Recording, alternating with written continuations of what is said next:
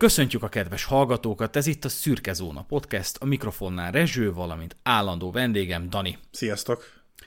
Mielőtt nekivágnánk a mai témának, beszéljünk pár gondolatot a, úgy általában a podcastről, hogy így mi a benyomásunk, hogy, hogy alakul. A Danival abban maradtunk, hogy talán ilyen öt, öt részenként célszerű egy picit így egy, egy, egy könnyedebb 10 perccel kezdeni egy-egy epizódot. Nevesül a podcasttel kapcsolatban. Dani, mit gondolsz a podcastről, mióta tart? Hát megmondom őszintén, hogy, hogy igazából napról napra érnek a meglepetések, hogy, hogy milyen sikeres a podcast, és, és ennek nagyon örülök, mert hát azért az évek során már több közös dologba, meg egyéni dolgokba is belevágtunk, és úgy soha szerintem nem igazán éreztük azt, hogy, hogy beindult volna az egész, meg úgy, úgy tényleg kapott volna egy lendületet, és, és tényleg meglepve tapasztalom, hogy tök jó, hogy, hogy, hogy ez így működik, és hogy, tényleg hallgatják az epizódokat, így elnézegetve a statisztikákat, én, én nagyon, nagyon örülök, és nagyon pozitívan fogadom ezt az egészet, és hát természetesen azért nem hagyhatom ki, hogy a, a Patreon támogatóinknak is nagyon szépen köszönjük, hogy, hogy megtisztelnek minket a támogatásukkal. Igen, ezt én is megerősítem, nagyon hálásak vagyunk, megpróbálunk ugyanolyan színvonalon teljesíteni, mint eddig, és ez teljesen elvárható részünkről, és én nekem is az a benyomásom, hogy napról napra újabb és újabb meglepetés ér, hogy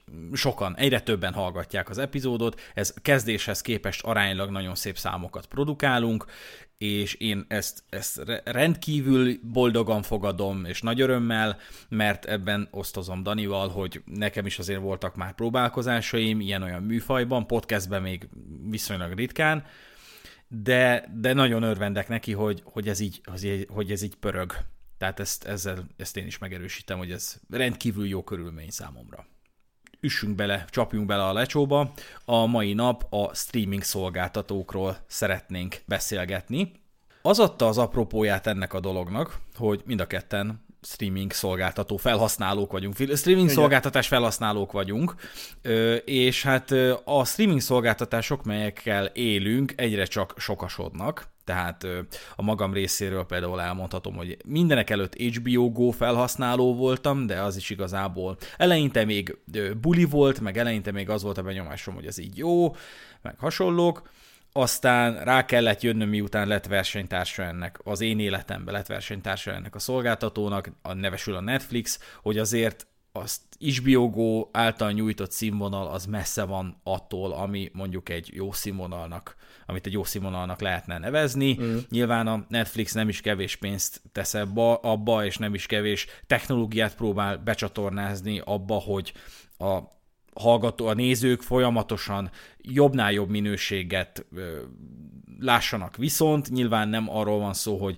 hogy csak és kizárólag magas színvonalú tartalmak nézhetők a Netflixen, de az egyszer biztos, hogy nagyon komoly algoritmusok szolgálják azt, hogy neked az legyen a benyomásod, hogy amilyen műfaj téged érdekel, abból újabb és újabb érdekes tartalom jelenik meg és szerintem ezen a ponton különbség tehető úgy a, a streaming szolgáltatók evolúcióját tekintve. A korai szakasz egy streaming szolgáltatónak azt gondolom, hogy az még ott áll, hogy mondjuk egy forgalmazó, egy, ami, ami filmeket, sorozatokat, hasonlókat forgalmaz, az gondol egyet, és azt mondja, hogy na most akkor ne csak, ne csak a, a csatornánkon jelenjen meg mindez a dolog, amit, aminek a jogaival rendelkezünk, hanem akkor csináljunk egy felületet, ahol az emberek tudnak fizetni azért, hogy ezt bármikor meg tudják nézni. Ez, az, ez a korai szakasz egy streaming szolgáltatónak, a kései szakasza, effektíve a, mondjuk a korát tekintve mondjuk az ifjú korában, akkor lép a, a streaming szolgáltatás, amikor már olyan megoldásokkal dolgozik, mint a big data, amikor igenis figyelik azt, hogy egy adott néző milyen preferenciákat produkál a szolgáltatást használva, és azokat a preferenciákat megpróbálják kiszolgálni. Sokat gondolkoztunk azon, hogy milyen szürke zónák lehetnének ebben az egész streaming szolgáltatós témában.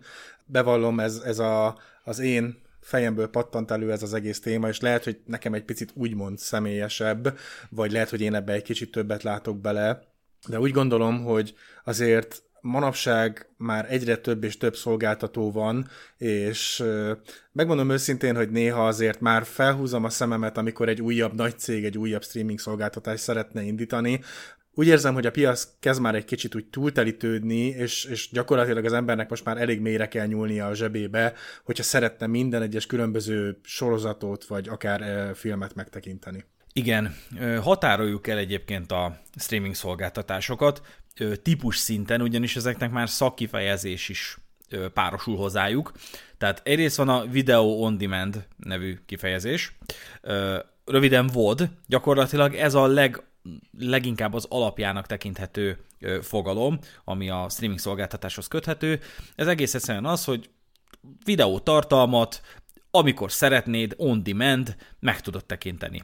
Ennek van különböző fajtája. Subscription-based video on demand, azaz magyarul úgy fordítják jellemzően, hogy általánydíjas uh-huh. video on demand, vagy hogy is mondjam, videókölcsönző, vagy nem talán ez a legcélszerűbb, legpontosabb magyar kifejezésre, amikor ugye feliratkozunk, fizetjük az általánydíjat, a havi díjat lényegében, de akkor mindenhez hozzáférünk. És akkor van a transactional video on demand, ami már más eset, és szerintem ez hamarabb volt, mint a subscription-based történet, hogy, hogy egész egyszerűen feliratkozom, nagy eséllyel az ott létem az, az ingyenes, viszont a, a, a, a szolgáltatás keretein belül úgy tudok tartalmakhoz hozzáférni, hogy kifizetem a kölcsönzési díjat, ami mondjuk egy 500 forint vagy adott esetben meg is vásárlom, és akkor a szolgáltatáson belül én azt a filmet bármikor meg tudom nézni. Én megmondom őszintén, én amióta léteznek ilyen szolgáltatások, én ettől a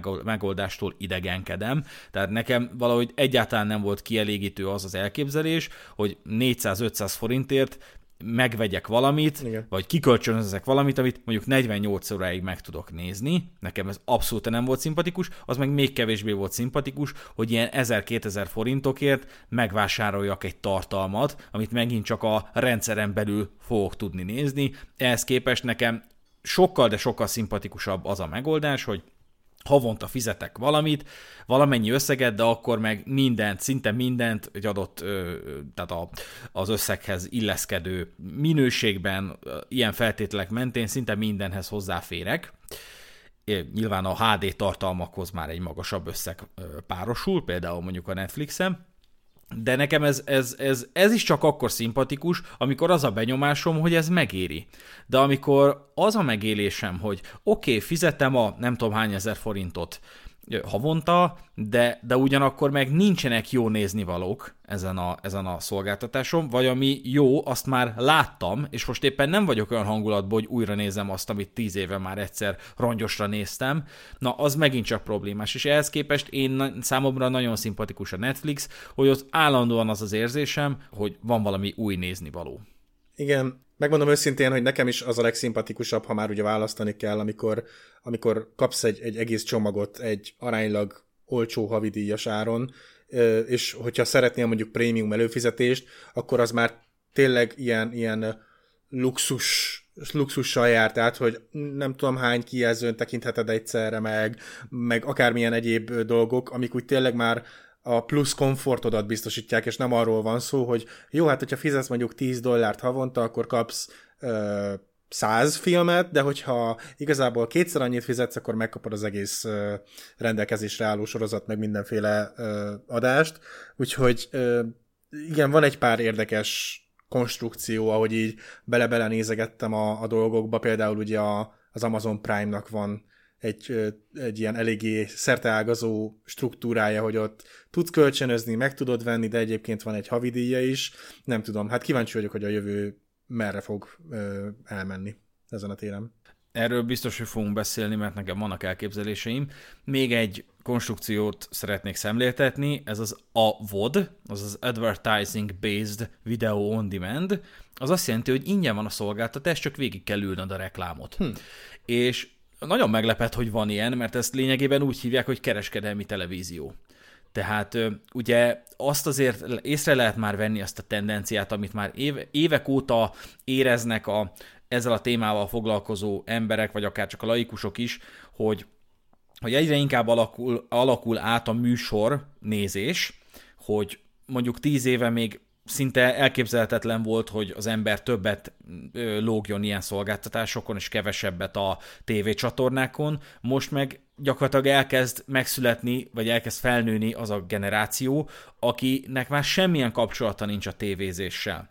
És én szeretném ezt az adást egy picit felhasználni arra, hogy némi kritikával éljek a kereskedelmi televíziót illetően, mert annak a, annak a legelítélendőbb és leg, leg, hogy is mondjam, a kritikára leginkább számon tartó vetülete az a reklám. Uh-huh. És meglep, hogy hogy vannak olyan szolgáltatások, amiknek hivatalosan semmi közük a kereskedelmi tévézéshez, de ugyanúgy az, ugyanazon a megoldáson működik, hogy persze használ, nézheted, de vannak reklámblokkok. És hát erről majd később fogunk beszélni. Most beszélünk arról, hogy kik a, vagy mik a magyar piacot jellemzően uraló szereplők. Uh-huh. Ez ugye három szereplő, a Netflix, az HBO Go és a Prime. Gondolom itt az Amazon Prime-ra gondolt a cikkíró, ahonnan ezt kimásoltam. És van még egy tényező, az a Horizon Go, én erről most hallok először, rákerestem, valószínűleg tévéműsort is lehet azon nézni, hogyha jól vettem ki. Többi, többivel, többi streaming szolgáltatóval Magyarországon nem igazán találkozni. Tehát oké, okay, van, van Apple TV, azt aki vesz egy Apple terméket, annak azt hiszem jár egy egyéves előfizetés. Én kokettáltam vele, van egy-két olyan műsor, ami úgy nézhető, úgy érdekes, hasonlók, de alapvetően ott is ugyanaz van, hogy lapozgatsz, lapozgatsz, ó, nézzük ezt, ja, hogy ezt külön meg kell venni. Tehát basszus, hivatalosan ugye elő kellene fizetni erre, hogyha lejár a egy év, akkor nyilván átalakul egy ilyen előfizetéses szolgáltatássá, de hogy, de hogy még ezen belül is bizonyos tartalmakért pénzt kérnek, az azért egy kicsit engem zavar, Igen. tehát kicsit engem idegesít, meg hát nézegettem azért az Apple TV-t, hogy jó, vannak ilyen motorozós ö, reality show meg, meg van a morning show, az mondjuk elég ígéretes, de a harmadik tartalom, amire rálapoztam, az a Tim Cooknak a Apple-ös bemutatkozás, vagy hogy mondjam, ilyen termékbemutatója. Én másfél órában az új, új Apple telefont, iPhone-nak a szemléltetését lehet nézni, és hát jó, belenéztem, de ha csak nem vagyok ilyen Apple-ért minden feltételek mentén tapsikoló kis fanboy, akkor nem érdekel. Hát igen, és, és valamelyest én pont ettől tartok, hogy lehet, hogy most ez a három vagy három és fél szolgáltató van jelen Magyarországon, de, de egyértelmű, hogy mindegyiknek az lesz a célja, hogy minél jobban el, elterjedjen világszerte, és hogy úgy érzem, hogy főleg most ebben az időszakban szinte mindenkiben eluralkodott az, hogy hogy jó, hát akkor fogyasszunk, fogyasszunk, fogyasszunk, és, és mivel nagyjából semmit nem tud csinálni senki, nem tud kimenni, vagy nem tudnak sportolni az emberek, vagy akármi, azzal töltik az idejüket, hogy, hogy ülnek a, a képernyő előtt, és folyamatosan csak akár az egyre butább és butább műsorokat ö, tekintik meg, és közben meg egyébként fizetnek nem tudom hányszor annyit, mint hogyha mint hogyha csak tévéznének, de erre is majd kitérünk később. Igen, én gondolkodtam azon, hogy mennyire jó az, hogy, hogy ezek a szolgáltatók lényegében versenyre kelnek egymással, mert mondom, ez egyre inkább kiélesedik, ez a problémakör, az HBO Go is ugye lassacskán, lassacskán átavanzsál HBO Max-ra, ami ha minden igaz, az a fajta szolgáltatás lesz, ami mondjuk egy Netflixnek simán lehet a versenytársa. Uh-huh és az HBO Go szépen eltüntetik, mert az jelenleg semmi egyébre nem jó, csak a HBO által birtokolt vagy gyártott tartalmaknak a, a felület, a megnézé, megnézési felülete, ami mondhat, mondanom sem kell, abszolút nem azonos azzal, amit a Netflix képvisel például, uh-huh. de az, hogy ezek versenyre kelnek egymással, a, annak csak a javát fogja látni a fogyasztó, mert, mert ezeknek hatalmas energiája és munkája lesz abban, hogy, hogy egymásra licitáljanak, a fogyasztó érdekében, vagy a fogyasztót megcélozva, hogy a fogyasztó végül azt a döntést hozza, hogy jó, figyelj, annyira igyekeztek, te XY szolgáltató, annyira látom, hogy, hogy figyeltek arra, hogy én jól érezzem magam, és tényleg az is a benyomásom, hogy, így, hogy ezt a szolgáltatást használva megtaláltam önmagam, hogy ezt fogom választani. És ez, ez a verseny például garantálja azt, hogy mindig jó tartalmakat fogunk nézni ezeken a felületeken.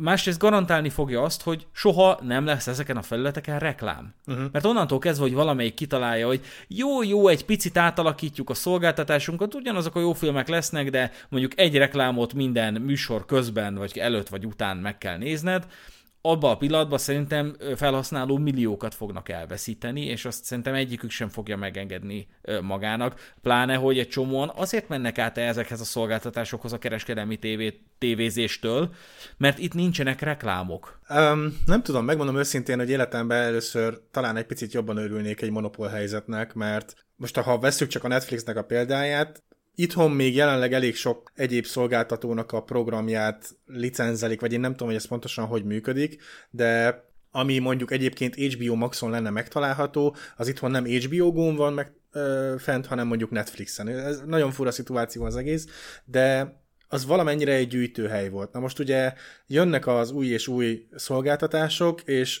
igazából én személy szerint csak azért nem feltétlenül vágyok arra, hogy minél több legyen, mert persze mindig egymásra licitálnak majd, hogy kiadja a jobb és a minőségibb tartalmat, na de hogyha én szeretnék megnézni egy Warner Brothers terméket, akkor nekem ez a szolgáltató kéne, hogyha szeretnék megnézni egy Paramount terméket, akkor ez, ez a szolgáltatás kell, és hogy gyakorlatilag annyira uh, szétágazó lesz ez az egész uh, háló, hogy, hogy nem lesz egy gyűjtőhely, ahonnan meg, tudném, meg tudnám tekinteni az összeset, hanem kell egy kicsit ide is előfizetni, egy kicsit oda is, meg oda is, meg oda is. És nekem igazából ez okozza az igazi problémát. Épp ezért gondolom azt egyébként, hogy 10-20 éven belül simán várható egy olyan technológiai trend, ami egész egyszerűen ezeknek a előfizetéseknek az integrálására vonatkozik.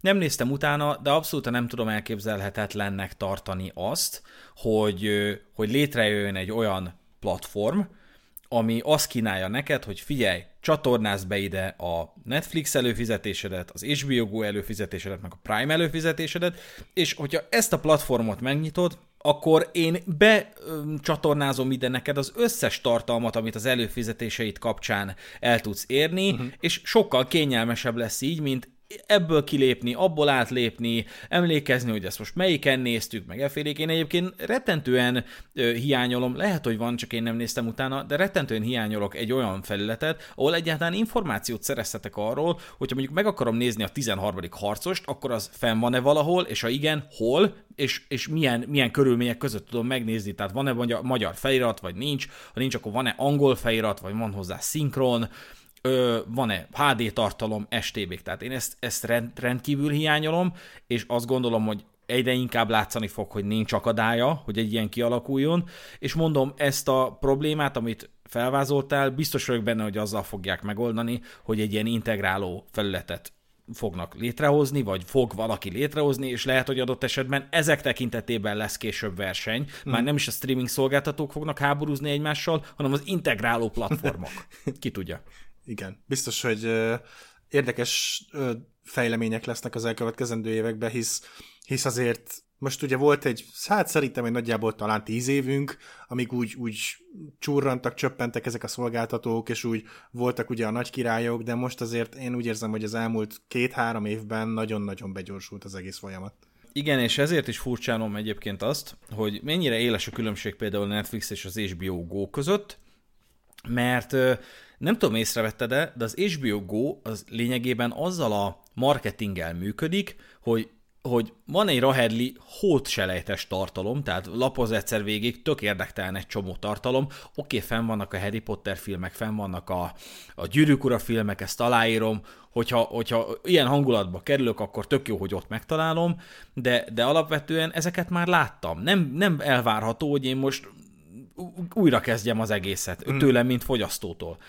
És az HBO Go lényegében azt csinálja, hogy mind, időszakonként, vagy periódusonként egyetlen egy ilyen szuper tartalmat pörget, hogy akkor most uramisten, trónokharca a mindenki által kedvelt, a világ legnépszerűbb sorozata, trónokharca záró évad, ezt ne hagyd ki, feliratkozik, aki tud, meg akit érdekel, megnézi, majd amint vége van, egy-két héten belül jön megint csak valami, ami érdekes, egy Csernobil talán az elég, elég közel volt egymáshoz, ú, akkor nem mondom le az HBO Go előfizetésemet, hanem akkor megnézem a Csernobilt, megnézem a Csernobilt, és amikor megint aznak vége van, akkor közlik, hogy na de most viszont a Watchmen sorozat kezdődik. És olyan, mint mindig egy ilyen, egy ilyen idézős prémium tartalommal próbálnának az előfizetésnél tartani, mert tudják, hogy ha ezeket nem biztosítják, akkor felmondanám a francba. És tök érdekes, hogy múltkor jött egy, egy ö, ilyen ügynökszervezet részéről írtak nekem egy e-mailt, hogy a HBO Go vetületében kérdeznének, hogy akkor töltsek már ki egy ilyen, egy ilyen kérdőívet, hogy mi a véleményem az HBO Go-ról. Na hát, hú, ezt nem tették zsebre. Jó, de értelmesen megírtam, hogy azt gondolom, hogy a tartalmak 90%-a az hótérdektelen, és hogy, és hogy nagyon le van maradva a versenytársaktól, de hát nem nyilván azért kérdezték, mert kíváncsiak a fogyasztók véleményére. Nekem, mint fogyasztó, ez a véleményem. Tudom, hogy egy, egy nagyszerű innováció ez, hogy, hogy, hogy HBO Go érdekes és, és válogatott tartalmakat tudok egy helyen megnézni, meg igenis a, a, az a Watchmen sorozat az mm. jó volt, én ezeket alapvetően aláírom, de, de, de itt van egy verseny, és, és az, azt gondolom, hogy az HBO Go abszolút le van maradva ebben a versenyben, és a Netflix pedig simán vezet. Nekünk a, a nagy T előfizetésünknek a része az HBO Go, és hát megmondom őszintén, igen, a, itthon, Magyarországon a nagy adóász az egyértelműen a trónok harca volt, nem hiába akarták azért ott nyújtani tovább a rétes tésztát, mert abba volt pénz, és, és azt mindenki nézte és akkor igen, jött egy Csernobyl, hát az egy, az egy eléggé minisorozat volt, akkor ott van még ez a His Dark Matters, vagy minek nevezik, az még esetleg egy most egy olyan nagyobb költségvetésű sorozat, de valóban egy-egy, vagy maximum két termék van egyszerre, aminél úgy érzed, hogy hát igen, ezt úgy, ezt úgy érdemes lenne megnézni, de igen, többnyire, ahogy említetted, ilyen, ilyen gyakorlatilag a nosztalgiára építenek, hogy na, akkor itt egy egész filmsorozatot megtalálsz egy helyen, amit meg tudsz tekinteni, és, és tíz éve volt nagy szám. Igen, és érdemes beszélni egyébként a streaming háborúk nevű kifejezésről, ami évente más-más vetületben megjelenik. Én először 2019-ben olvastam erről, és akkor érdekes volt, hogy, hogy milyen fordulatokat hozhat a közélet, mert hogy, mert hogy konkrétan szinte egy, egy hogy is mondjam, egy közel-keleti összecsapás színvonalán számoltak be egyes újságcikkek arról, hogy milyen konfliktusokra lehet számítani a, például a Netflix és a Disney között, mert hogy ugye akkor derültek ki, meg hát akkor, akkor lett végleges, hogy a Disney az csinál egy Disney Plus-t, és ennek keretében egyébként már, hát nem ennek keretében, de egyébként már hiába rendelkezik a, a Star Wars-szal, meg a Fox tartalmakkal, ami egyébként egy borzasztóan hatalmas ö, ö, katalógussal jár együtt, tehát ne, teljesen magától értetődő, hogy a Disneynek csinálnia kell egy streaming szolgáltató platformot, mert, mert olyan mennyiségű tartalma van, amit, amit, amit, amit egész egyszerűen ilyen módon a, a nézők rendelkezésére érdemes bocsátani, de hogy ugye a birtokába kerültek a Marvelhez fűződő jogok is,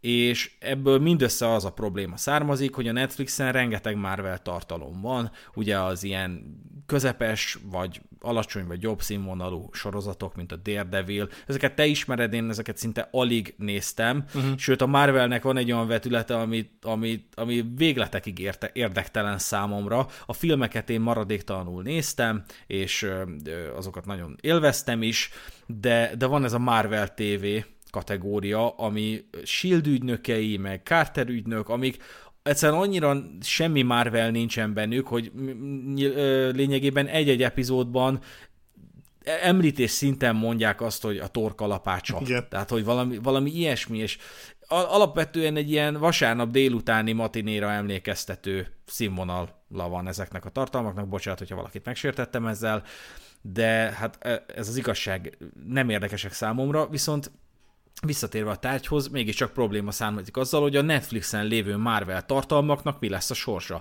És ugye ez nagyjából egy időbe esett azzal, amikor közölték, hogy oké, okay, Daredevil-t elkaszáljuk, mit melyiket elkaszáljuk, és így kiderültek, hogy az alapvetően tök érdekes, meg tök követhető, meg nézett sorozatok, azokat nem folytatják. Igen. És nyilván ennek az volt a háttere, nem néztem most, hogy hogy áll a dolog, de nyilván szerintem tudnék róla, hogyha a Netflixen ezek már nem lennének fent, de az a tendencia volt akkor várható, hogy miért maradnának fent a Netflixen ezek a dolgok, amikor nem a, nem a Netflixnek a tartalmai, mm. Hogy a Disney Plusnak, a versenytársuknak nem akarnak ö, segítséget adni, meg reklámfelületet adni, hogy jó, egyébként vannak kiváló Marvel tartalmak, itt is nézhetők, de hát ez végsősorban a Disney Plus C, ki tudja, hogy hogy fog ez így elsülni. Hát ugye ezek elvileg uh, tudtam a Netflixes pénzből készültek, tehát ez, ez, ez Netflixes sorozatok, de hát igen, ez egy, ez egy elég fura szituáció volt, a, aminél egy kicsit igazából akkor azt éreztem, hogy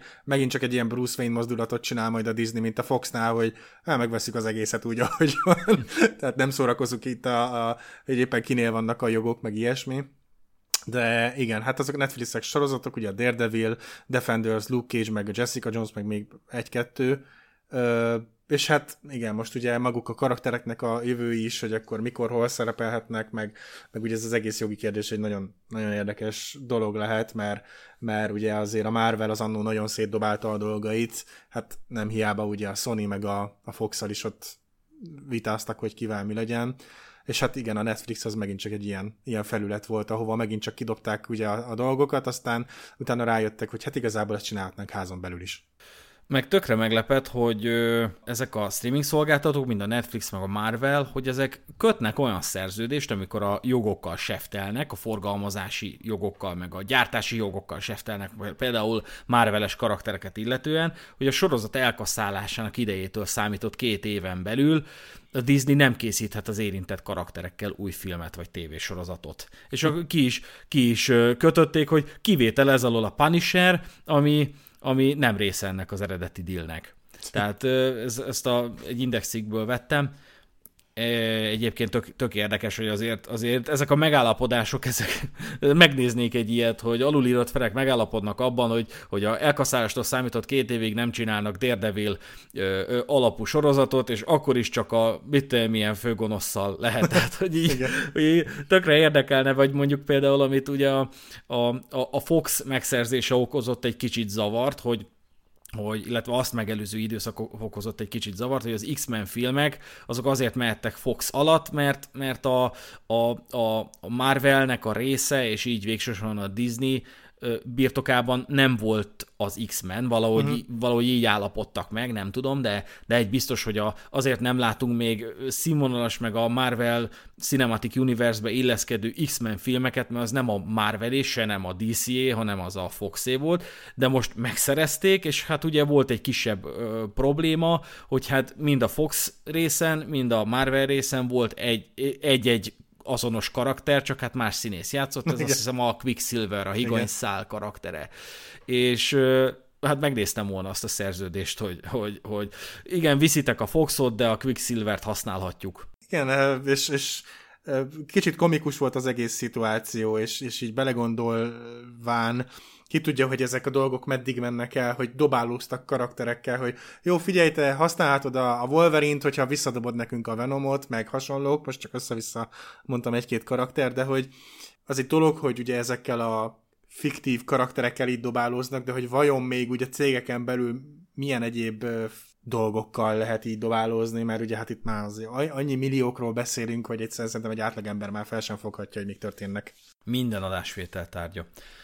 De nagyon érdekes lehet egyébként a szerzői jognak az adásvétele ilyen szinten. Nyilván, ahol mi futunk ott, még erről szinte nem is tudunk beszélni, de, de mégiscsak, ha van valamilyen szellemi terméked, az igenis lehet adásvétel tárgya, hmm. és azt kell tudni, és ennek lesz jelentősége az epizód során is, hogy, hogy, hogy a szerződésben bármi lehet. Tehát a, a, a polgári törvénykönyv, tehát végsősorban a magánjog, az úgynevezett diszpozitív jellegű, ebből azt jelenti, hogy a felek, ha megállapodnak, bármiben megállapodhatnak. Nyilván jogellenes dolgokban nem szabad, meg, meg alapvető jogokról nem mondathatják le a másik felet, de alapvetően, hogyha én megrendelek tőled valamit, de beírom a, a szerződésbe, hogy csak akkor tekintem teljesítetnek a szerződést, hogyha női ruhában adod át, a, a teljesítés ö, eredményét, akkor, akkor az így van, kész. Hát arra, arra a, a bírónak is azt kell mondani, hogy jó, hát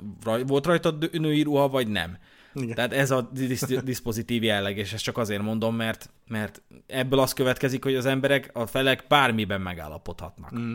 Én utána néztem a, az uniós szabályozásának a online tartalomszolgáltatásokat illetően. Meg is jelent egy uniós rendelet, ezt át is néztem az adás előtt. Ez a belső piacon való határokon átnyúló hordozhatóságról szóló 2017 per 1128-as EU rendelet. Uh-huh. Nagyon érdekes, mindjárt kitérünk rá. Először beszéljük azt meg, hogy mi kell ahhoz, hogy online tartalomszolgáltató tudjál lenni Egyrészt ugye jogot kell szerezni egy adott területre vonatkozóan, a jogosultól, hogy egész egyszerűen tudsz működni, ezt az uniós rendelet olyan mértékben nem fejtette ki, de nyilván itt a szomszédos jogokról, a szerzői jogokról, a működési engedélyekről erről lehetett szó.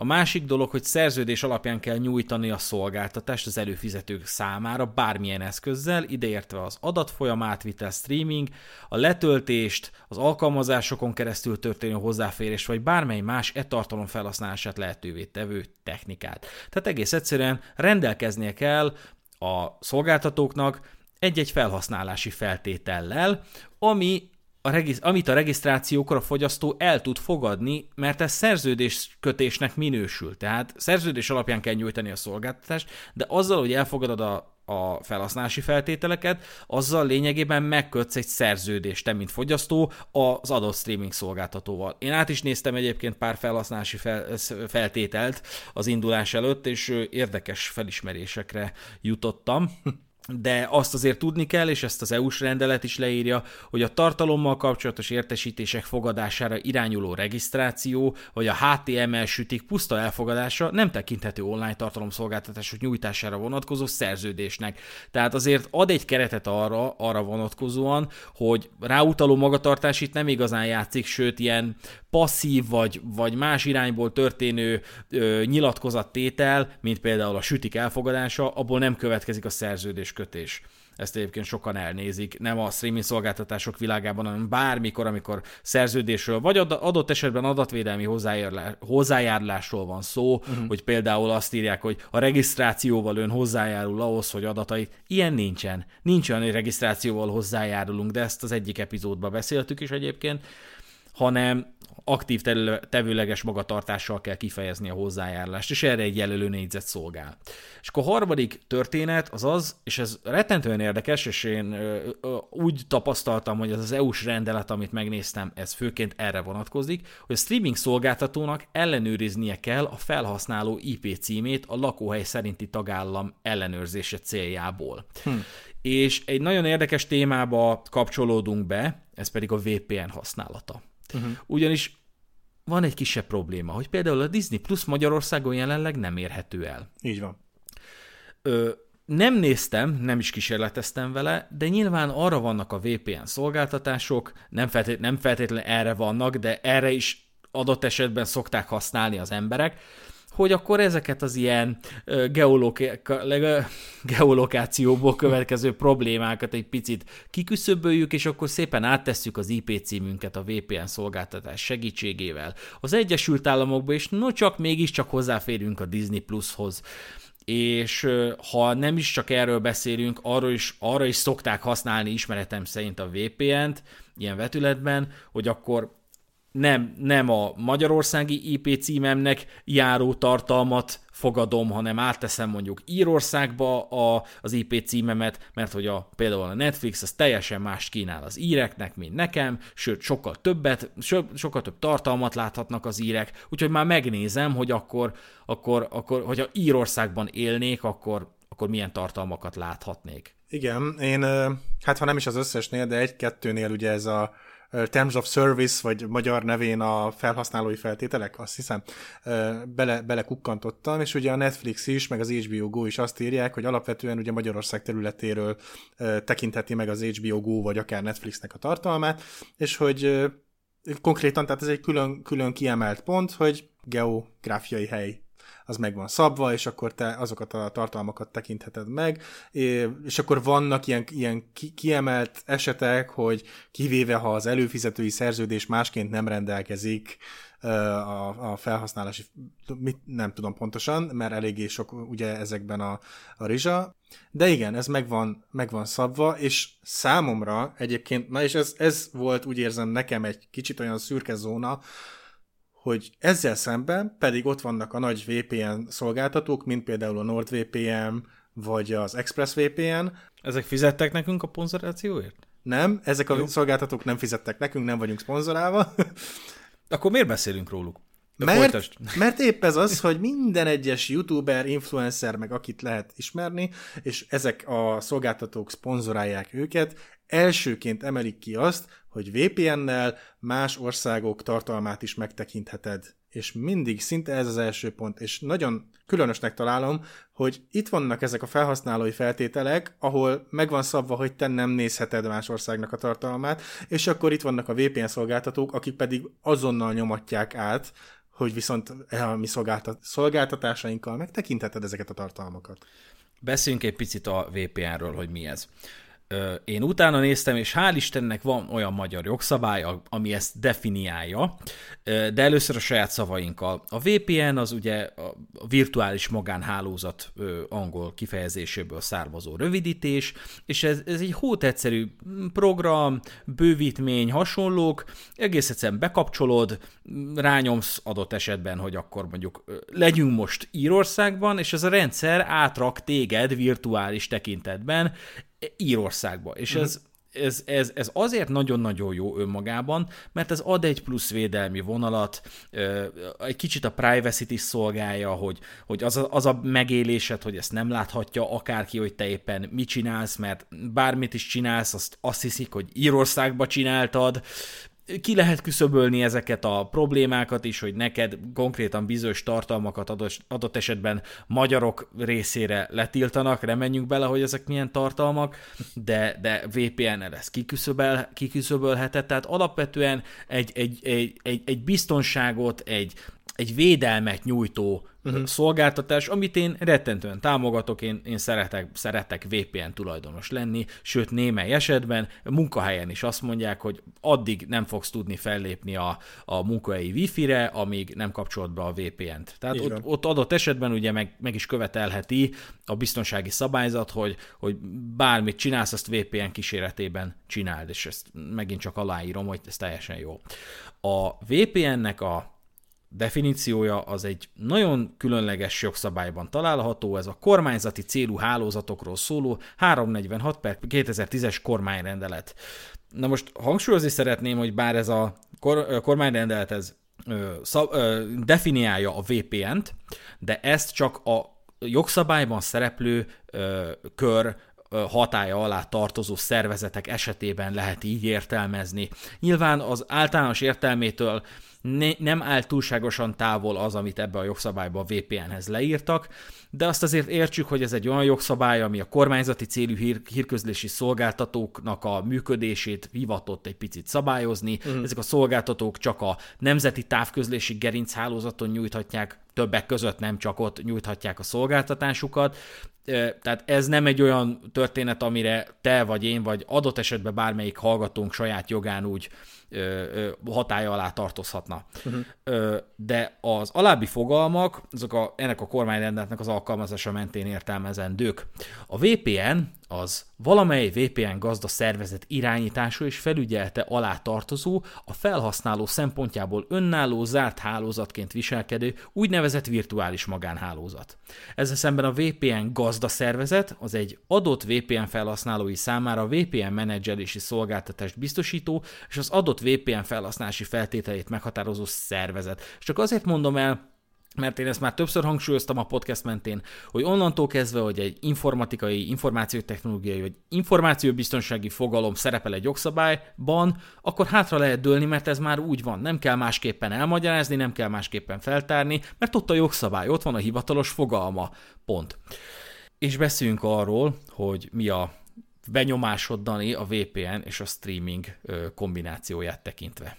Ugye főleg itthon, talán pont az HBO Go-val kapcsolatban említettük meg, hogy azért valamelyest egy ilyen, egy ilyen gyűjtőhelynek minősül, tehát egy kicsit ezt, egy kicsit azt is találunk rajta, és nem tudom, hogy pontosan mm, ki és mi rendezi ezeket a dolgokat, de tudtommal van néhány tartalom, amit mondjuk a Netflixen itthon azért nem találsz meg, mert mondjuk felvásárolta az RTL a, a kizárólagos vetítési jogokat, vagy, vagy hasonló, és, és hát mind a mellett, hogy ugye ezzel kicsit úgy érzem, hogy, hogy bokán vagyunk rugva, mint fogyasztók, mert ugye én nem azért fizetek most mondjuk 3000 forintot havonta, hogy én hiányosabb tartalmat kaphassak, mint az, aki mondjuk Németországban vagy Angliában él.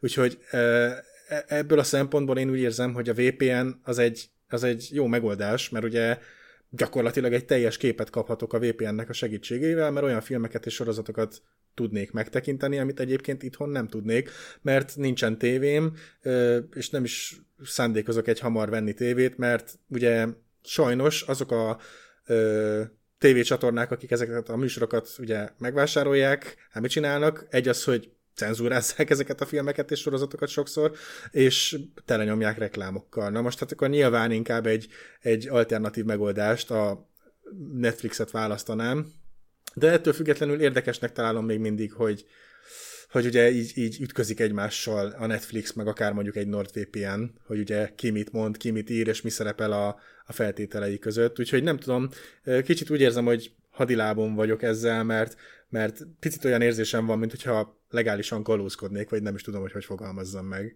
De erősen hangoztatják ezt, hogy ugye nem tekinthetsz meg más tartalmat, hogy, hogy szinte már egy picit feszélyezve érzem magam, bár azért annyira nem veszem a lelkemre, de érdekes szerintem ez az egész szituáció. Hát nézzük meg a jog szempontjából, hogy ez hogy néz ki. Nagyon érdekes számomra, mert az adás előtt, vagy hát az adás megelőző kutató munka előtt nem igazán tudtam, hogy milyen viszonyban áll a streaming szolgáltatás és a VPN.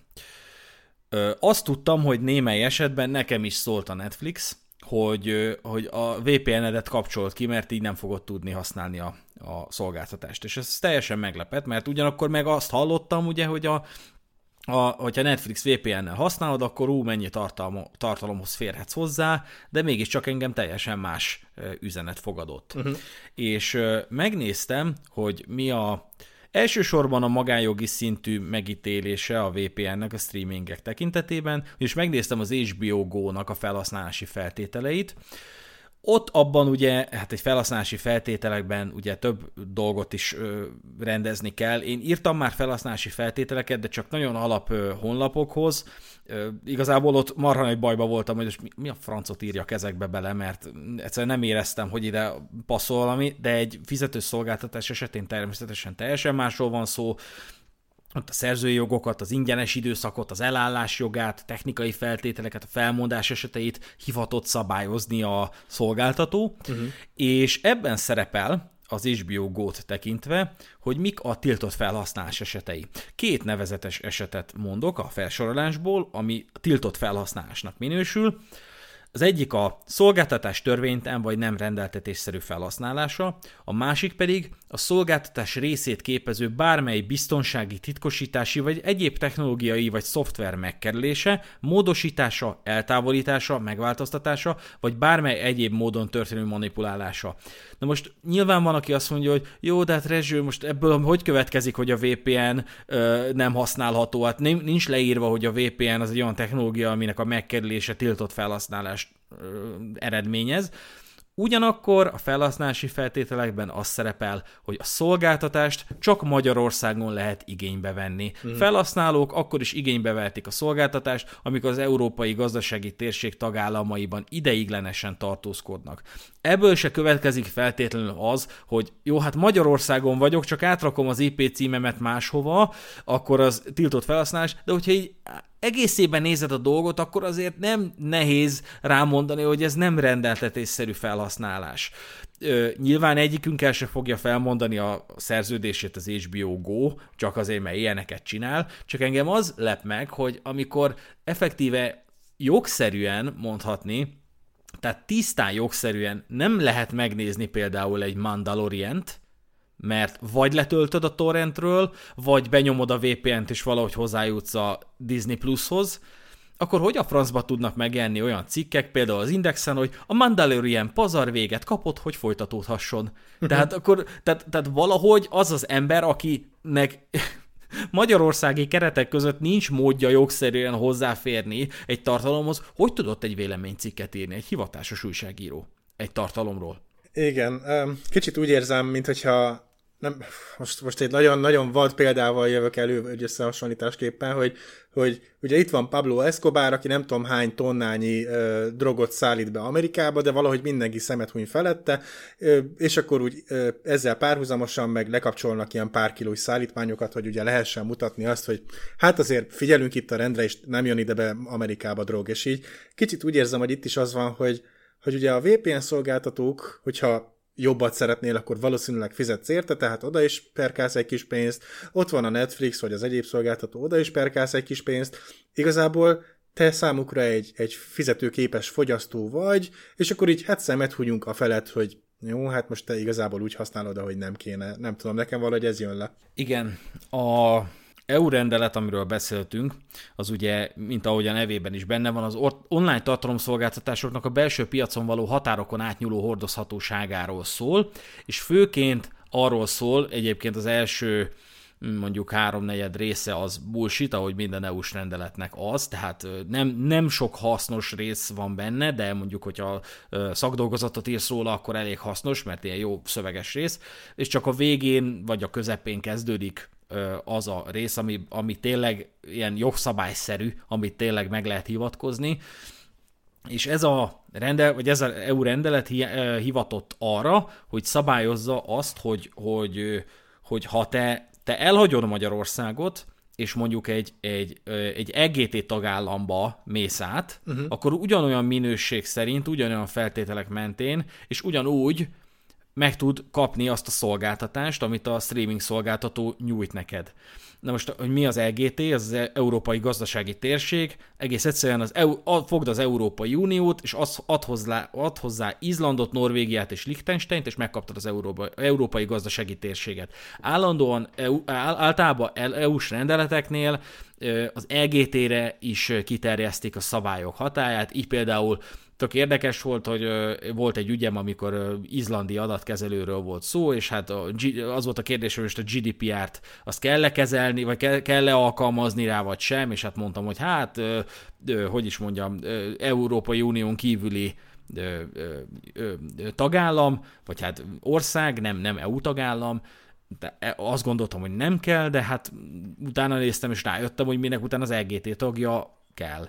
De nem is ez a lényeg, hanem egész egyszerűen az uniós rendelet rákényszeríti a, az online tartalomszolgáltatásokat, hogy különböző technológiai megoldásokkal valahogy próbálják meg azonosítani azt, hogy a, a fogyaszt, a felhasználó, aki regisztrál, aki szerződést köt és igénybe veszi a szolgáltatást, annak, annak mi a lakcíme szerinti tagállama, tehát melyik lak, a lakcíme szerint melyik tagállamban él.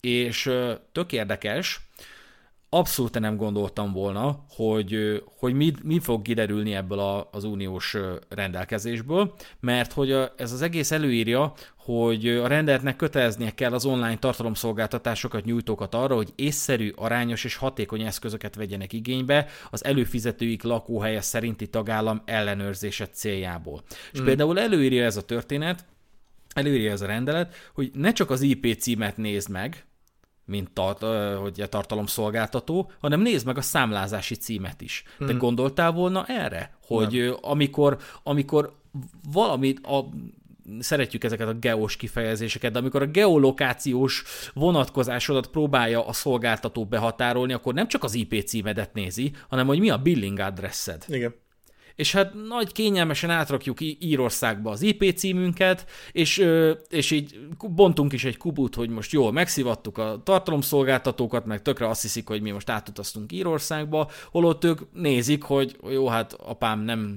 nem írországi a billing address, de nyilván nem ennyire, ennyire egyéni a, ezeknek a dolgoknak az elbírálása, hanem automatizált megoldásokat ö, használnak, de konkrétan a rendeletben benne van, hogy a lakóhely szerinti tagállam ellenőrzése során nem a tartózkodási helyet kell figyelembe venni, hanem a számlázási címet. Hm. Ö, Például az HBO Go a felhasználási feltételei szerint ellenőrzi, hogy szerződőfél a magyar fizetési eszközt és IP címet használ-e. Ugyanis a rendelet az ö, pontosan 11 olyan intézkedést sorol fel, amelyek közül legfeljebb kettővel ellenőrizhető a lakóhely szerinti tagállam. Tehát választhat a, a szolgáltató, hogy az alábbi ö, intézkedések közül melyekkel ellenőrizze a lakóhely szerinti tagállamodat. Bekérhetné a személyazonosító igazolványod másolatát, hm. megnézhetné a fizetési adataidat, ö, megnézhetné a a setup box, decoder vagy hasonló készülék telepítési helyét. Vagy a helyi adók fizetését megnézni, amennyiben az, ezek az információk elérhetők, a közüzemi számai, számládat, a posta címedet, ezeket megnézhetné, és az utolsó három között szerepel az, hogy internetprotokoll cím, IP cím ellenőrzése azon tagállam azonosítása érdekében, amelyben az előfizető hozzáfér az online tartalomszolgáltatáshoz. Tehát az ilyen könnyebb és egy kicsit értelmezhetőbb, meg működőképesebb megoldások a, a, az utolsó három. A kicsit meredekebb az pedig az első nyolc. Ezt csak azért mondom, mert a rendeletben szerepel az, hogy az utolsó három intézkedések valamelyikét úgy kell használni, hogy az első nyolc közül választad meg a másikat. Uh-huh.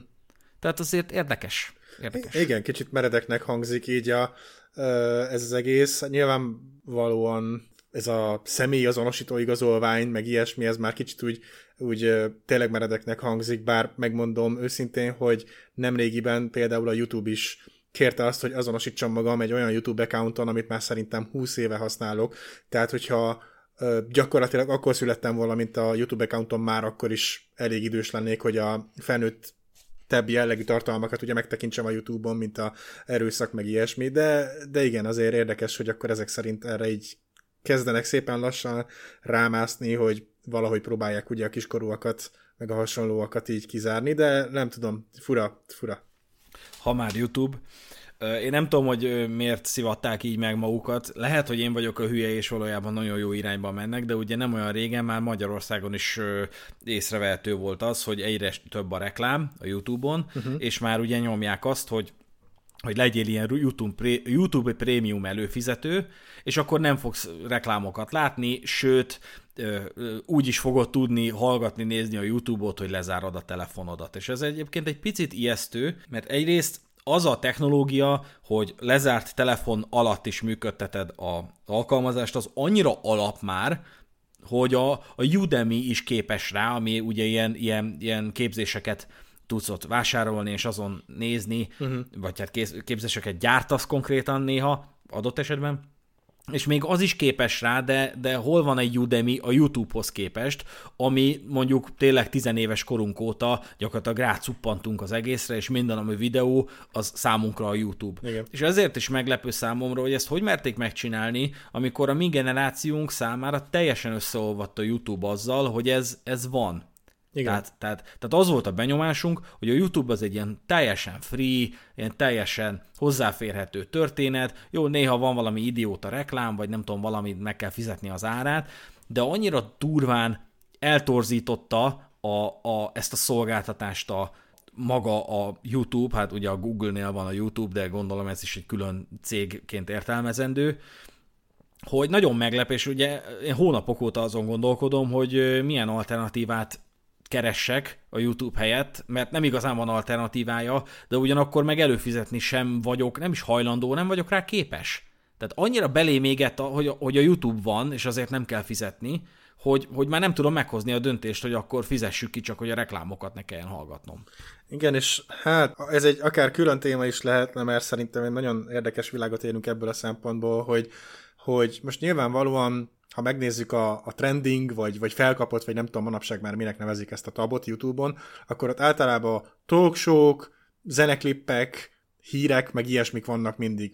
Bár nem tudom, megmondom őszintén, hogy a mi generációnkból kinézeget állandóan ilyen videókat, de ez is egy érdekes dolog. Ugyanakkor meg ott vannak a felhasználók, mint hogyha te vagy én csinálnánk egy YouTube csatornát, akiknek ez a megélhetésük, és gyakorlatilag a YouTube őket szivatja, mert az emberek többsége az fog használni bármilyen reklámblokkoló szoftvereket, mert egyszerűen már kibírhatatlan. Amikor két reklám van a videó elején, amit nem tudsz átugrani, közben az oldal tele van már rakva reklámokkal, közben a videót is megszakítják reklámok, és mind igazából azért teszik, hogy ugye a, a content kreáló kapjon pénzt, de ugyanakkor meg te kikapcsolod, tehát akkor a content kreáló nem kap pénzt, úgyhogy ez egy nagyon érdekes ördögi kör, de igen, megmondom őszintén, hogy egy ideje már kibírhatatlannak tartom a YouTube-ot az alapformájában, mert nézhetetlen. És akkor ezzel lépjünk is át a reklámkritika témakörébe, hogy, hogy én, én miért öleltem a keblemre azt a körülményt, hogy vannak streaming szolgáltatások, és ezek le fogják hosszú távon váltani a kereskedelmi televíziót. Uh-huh. Én tudni kell, hogy én gyűlölöm a reklámokat, de azt hiszem észre, hogy a legtöbb ember úgy megtűri a reklámokat, nekem fizikai fájdalommal jár, hogyha az én figyelmemet a reklám magának vindikálja. És ennek egy oka van, hogy egy nagyon érdekes gondolatot én a Puzsé Roberttől hallottam, hogy, hogy a tévéműsor az egy valamire jó, hogy kitöltse az időt két reklámblokk között. És ezt a kereskedelmi tévések pontosan tudják. Ugyanis a, a kereskedelmi, kereskedelmi televízióban a műsornak nincs igazából jelentősége, az, az nem hoz pénzt. A, a reklám már hoz pénzt. Uh-huh. És úgy ezért is komponálják meg olyan, egyrészt olyan szintűre a tartalom ö, nyújtást, a műsorokat, hogy, hogy azt csak olyan szinten nézd, hogy, hogy azért a reklám, reklámnál is üljél majd ott, vagy, vagy közelébe legyél re, reklámnak. Egyrészt, másrészt meg soha nem szabad ennek a tartalomnak jobbnak lennie, mint a reklám. És ez tök érdekes, mert az anyukám is állandóan kérdezte, hogy már megint a Bud Spencer-t adják, szombat délután, szombat este, mi a francnak kell már megint Steven Szegát leadni? És akkor mondtam, hogy hát anyukám azért, mert a Steven Szegálhoz képest egy érdekes, és minőségi tartalomnak fogod megélni a reklámot. Igen. És egy, egy funkciója van a kereskedelmi televíziónak, hogy a reklám ö, behatoljon.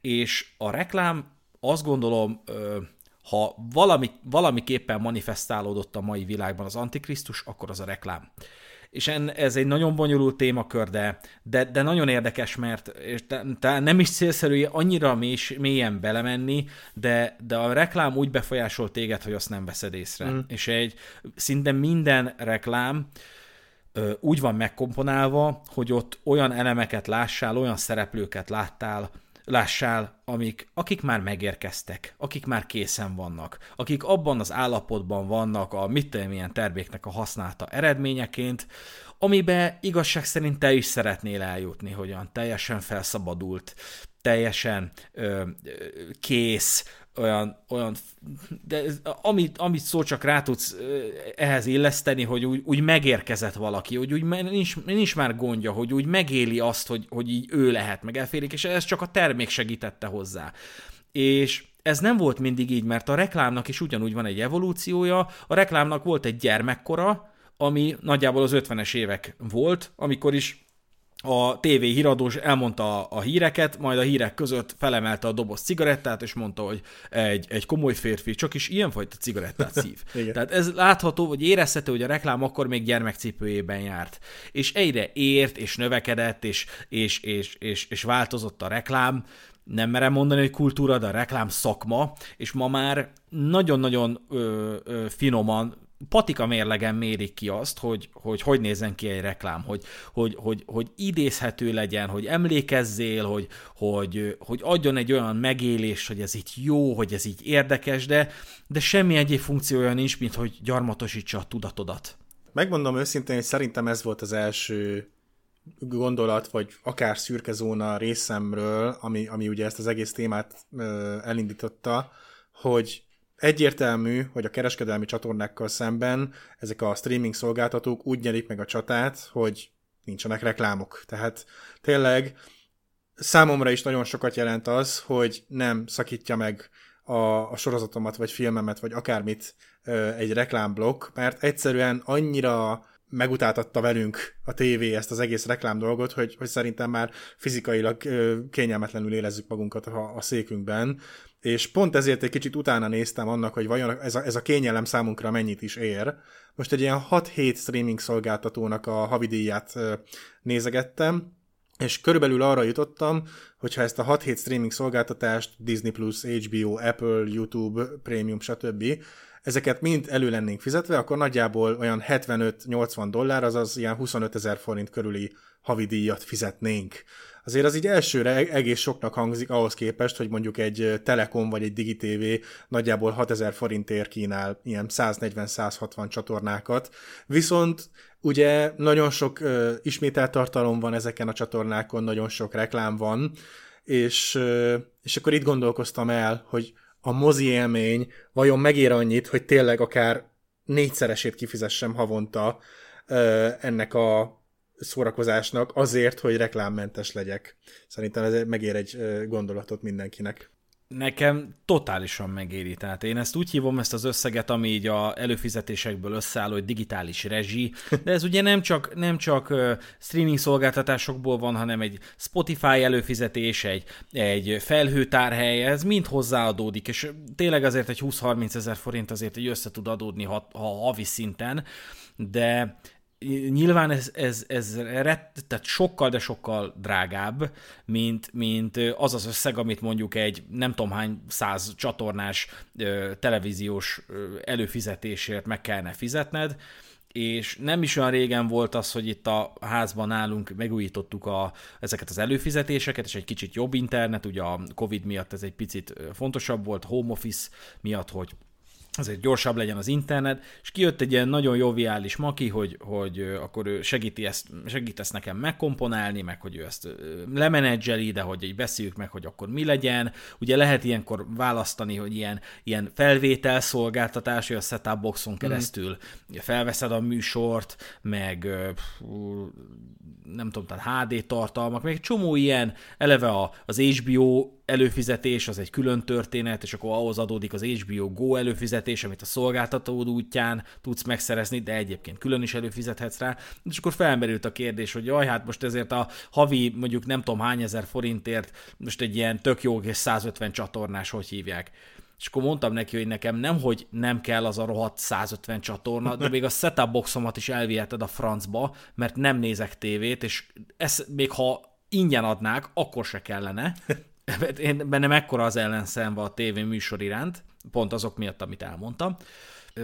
De, de ugyanakkor meg, meg azt látom, hogy egy csomó ember teljesen másképp viszonyul a tévéműsorhoz, nem osztják, nagyon sokan nem osztják az én utálatomat, mert, mert nagyon sokan a tévéműsort ö, nem olyan szinten nézik, mint mondjuk te egy Netflix tartalmat. Tehát, tehát te vagy én ö, egy, egy Netflix sorozatot, azt, azt nézzük. De ők, ők a tévéműsort látják. Igen. Van különbség van különbség a között, hogyha nézed a, a, a, a tűzrakást, amit előbb megraktál, és nézed, hogy hogy, hogy hogy ég, meg hova kell még fát tenned, meg hova rakod majd a húst, amikor majd megsütöd, meg van különbség a között, amikor hátradőlsz, és csak látod a tüzet, amikor csak, csak, csak lemész alfába, és így átadod a tudatodat mm. a, a, a tűznek. Hogy így, hogy így nézed, ahogy így hogy nyaldossa a fákat, és efélék Ugyanez történik akkor, amikor pecázik az ember, hogy ak- akkor se figyelünk a pecázásra, csak így, csak így átadjuk magunkat, így nézzük, nézzük a vizet, hasonlók. Nagyon, nagyon sokan így néznek tévét, hogy egy kicsit zsongatják a fejüket. Csak a tévé minden létező dimenzióban meghamisítja azt az élményt, amikor te a tűzbe bámulsz. Igen. Vagy, a, vagy a, a, a sziklákat, a partot nyaldosó hullámokat nézed a Balatonon. Igen. Abszolút. Ugye az merült föl bennem, hogy vajon meddig meddig vagy hajlandó elmenni. És most itt ugye nem arról van szó, hogy mondjuk kinek mennyire versenyképes fizetése van, vagy ilyesmi, csak én úgy érzem, hogy nem csak streaming szolgáltatáson, hanem akár videójátékoknál, zenénél, mindennél, amit el tudsz képzelni, most már az lesz a trendi, hogy havidíjat fizetünk, és nem tudom, én egy kicsit félek attól, hogyha az élet minden aspektusában csak azt fogjuk tapasztalni, hogy havi, havi díjat kell fizetnünk mindenért, akkor azért kíváncsi vagyok, hogy, hogy azért az ember meddig hajlandó elmenni, hogy 50 ezer forint, 70, 100 ezer forint, és akkor gyakorlatilag azt látod csak majd az SMS értesítésekben, hogy minden nap három vagy négy havi díjat fizettél be.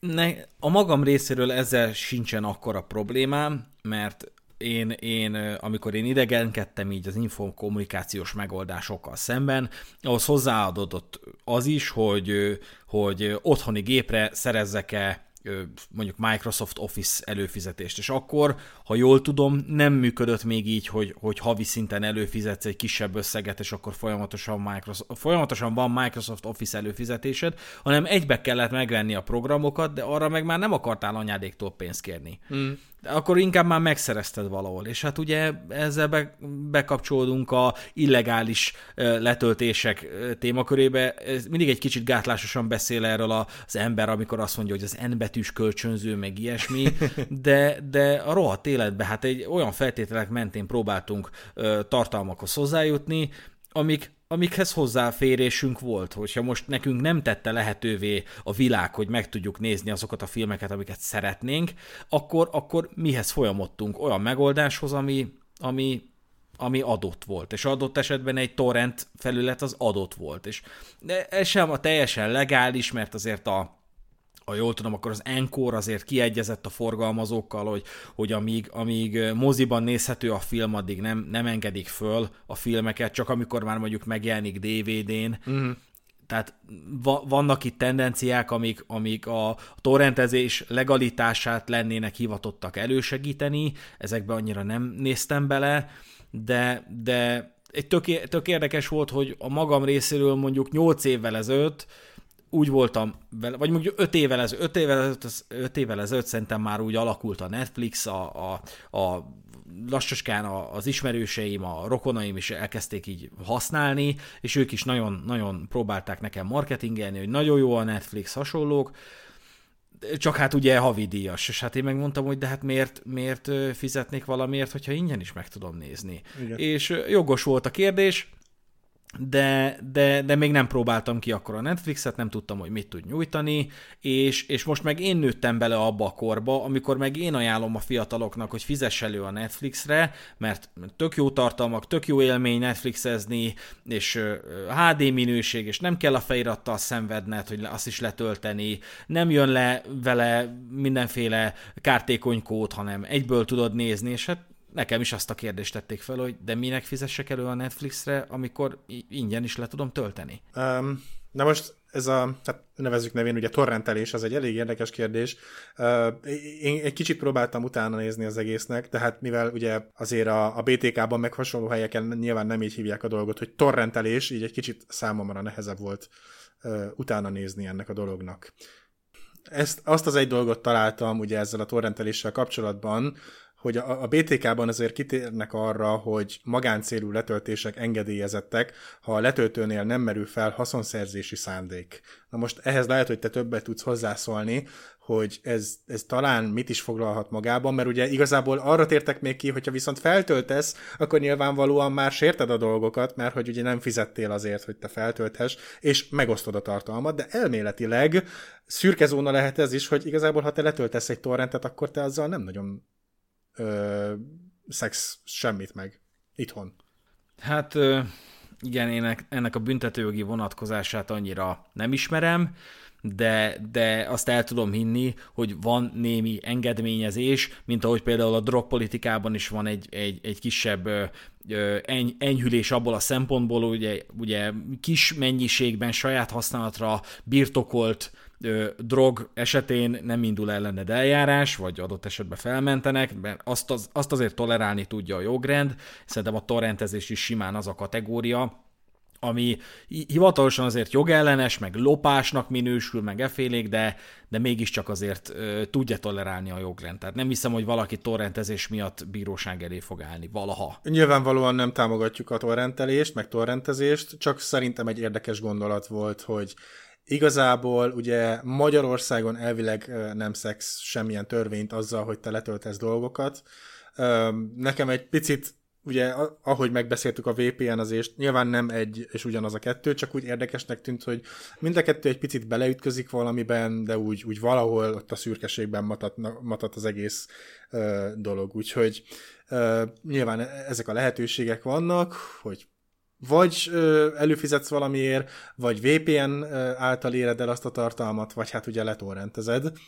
És, és azért is gondolkoztam ugye ezeken a lehetőségeken, hogy, hogy mik vannak, mert a másik dolog, ami engem aggasztott ezzel az egész streaming szolgáltatással kapcsolatban, az ugye maga a, a, a minőség. És most itt nem arra gondolok, hogy mennyire jól írták meg a Trónok harca utolsó évadját, hanem hogy technikailag ugye mindegyiknek szintén benne van a felhasználási feltételei között, hogy ők hát igazából nem garantálhatják azt számodra, hogy neked mindig felhőtlen lesz az élményed, mert hogy eszközről eszközre és, és helyszínről helyszínre változhat, tehát hogyha neked rossz az internet hozzáférésed, vagy esetleg mondjuk a géped, vagy a tévéd, vagy akármid nem éppen a leg, legaktuálisabb modell, akkor ugye lehet, hogy nem lesz mindig elérhető a Full HD, és én ezt annó, amikor a trónok harcát néztem, úgymond élőben, amikor kijöttek az epizódok, akkor én ezt a részét nagyon rosszul éltem meg, mert gyakorlatilag nézhetetlenek voltak ezek az epizódok.